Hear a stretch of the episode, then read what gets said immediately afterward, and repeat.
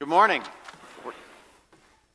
You can turn in your Bibles, uh, if you'd like to, to Matthew 17. But Riley, let's take a look at our, our prayer of confession, our corporate prayer of confession today. So let's take a look at this and see what the Lord has for us as we prepare to begin our service by laying it out before the Lord, by confessing to Him, so that our hearts are right to, to worship Him. So let's see what we have here today. Grant, Almighty God, as you have assured us of your goodness and mercy in Christ, that we might draw near to you. We have sinned, O Lord, and thus brought upon us your disciplining hand, yet now we do earnestly repent and forsake all our sins and rebellious ways. Especially we forsake unbelief and pride, the roots of all sin. You see that? We forsake unbelief and pride, the roots of all sin. It's said that all sins can be boiled down into two sins. Have you heard that? Into unbelief and pride. And we, you can kind of see that in the, in the Ten Commandments, right? The first four commandments deal with our relationship to God. Our relationship to God, the first four commandments. And, and when we break any of these, we, we fail to believe that God is who he says he is. That's unbelief. We, we fail to believe that he is the true God. He is the creator. He's sustainer. He is redeemer.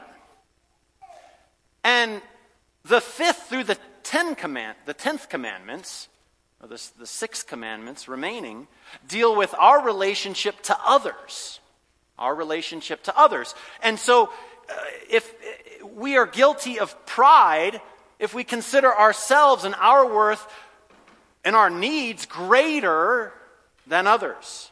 And so, pride, at its very root, can cause us to dishonor our parents, to commit murder, to steal, to lie, to commit adultery, to covet unbelief in sin. So let's look at these today. Let's look at these two today. Unbelief, what is unbelief?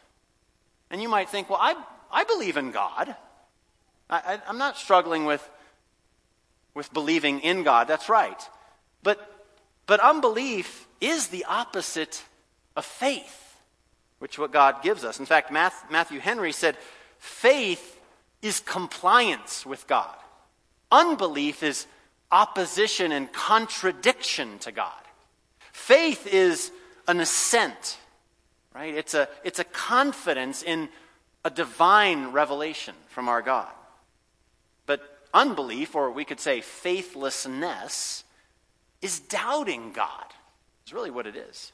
It's not, it's not doubting in God, it's just doubting God completely.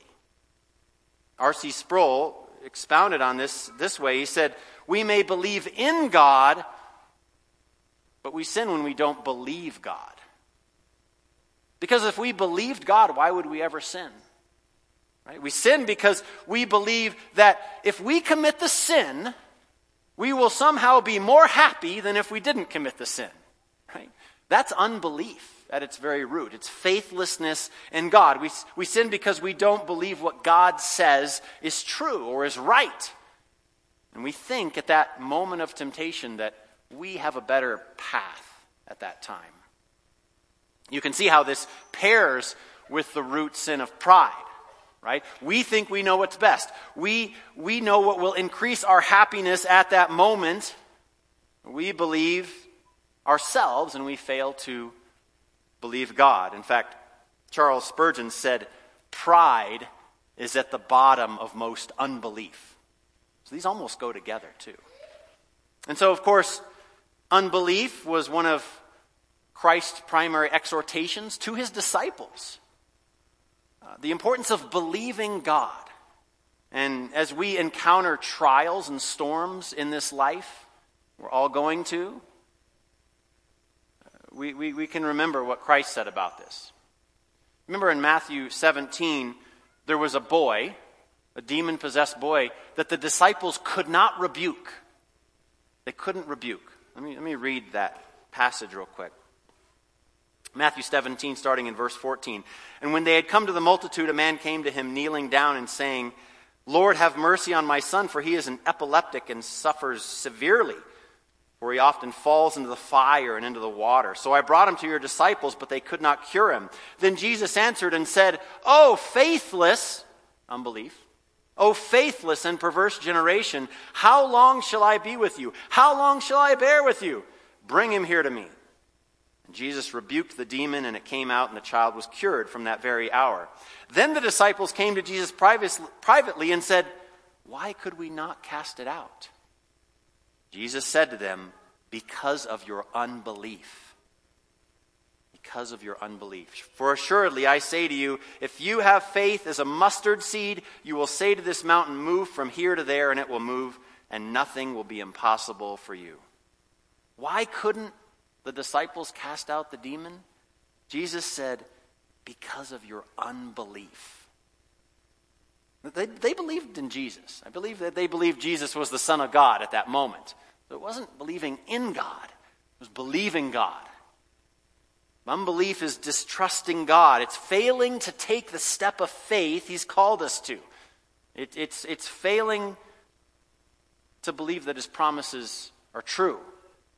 And I think we often say, I find myself often saying, God, give me more faith, right? Give me more faith. And I think that's good. Amen, right? That's a good prayer. But notice, Jesus says it actually doesn't take like volumes and volumes of faith. It just takes the right kind of faith, real faith, deep, genuine faith rooted in trusting in God. It can even be the size of a mustard seed. But it's so powerful. So I think the word for us today as we approach our time of confession is there's going to be mountains in our life. We all know that. There's going to be storms and mountains and hurdles and difficulties and dark valleys of sickness, of uh, death of loved ones, financial problems, relational problems, job issues. But if we have faith in God, even a tiny bit, size of a mustard seed, if we believe God, if we believe His Word, if we believe His truth, if we believe His sovereignty, His power, that He is preeminent, if we believe His supremacy over all things, Christ said nothing will be impossible for us. In other words, without belief in God, can't do anything. But when living in faith in Him, nothing that He has given us to do will be impossible for us.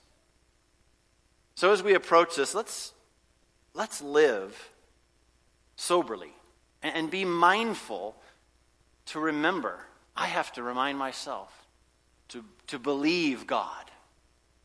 Believe God. Trust in Him. The mountains are going to come, but we need to forsake the way of unbelief. We need to forsake the way of pride, thinking we have a better way. But instead, trust God and hope in Him with that little mustard seed of faith.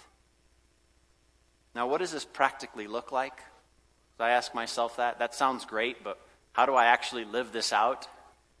Well, it can, can kind of look like stepping into the unknown, but knowing that God is right with you.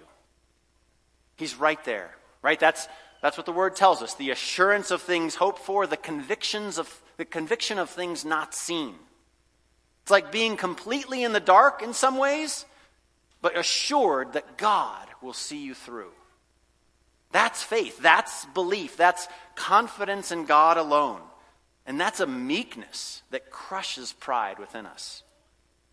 So now let's, let's take this time as we say this prayer to confess to God those times that we fail to believe Him, when we fail to take Him at His word. May we confess when pride is tempting us. Let us lay all these humbly and openly before the Lord now. Amen. Well, if you're willing and able, please kneel with me as we'll say together our prayer of confession. Grant, Almighty God, as you have assured us of your goodness and mercy in Christ, that we might draw near to you. We have sinned, O Lord and thus brought upon us your disciplining hand. Yet now we do earnestly repent and forsake all our sins and rebellious ways. Especially we forsake unbelief and pride, the roots of all sins. Cause us to live for your glory and by your power. And as you kindly offer yourself to us as Father, may we be drawn by this kindness to yield ourselves wholly to you by a glad obedience. Send your Spirit again to us in power, that our faith and obedience may not fail. In Christ's name, amen.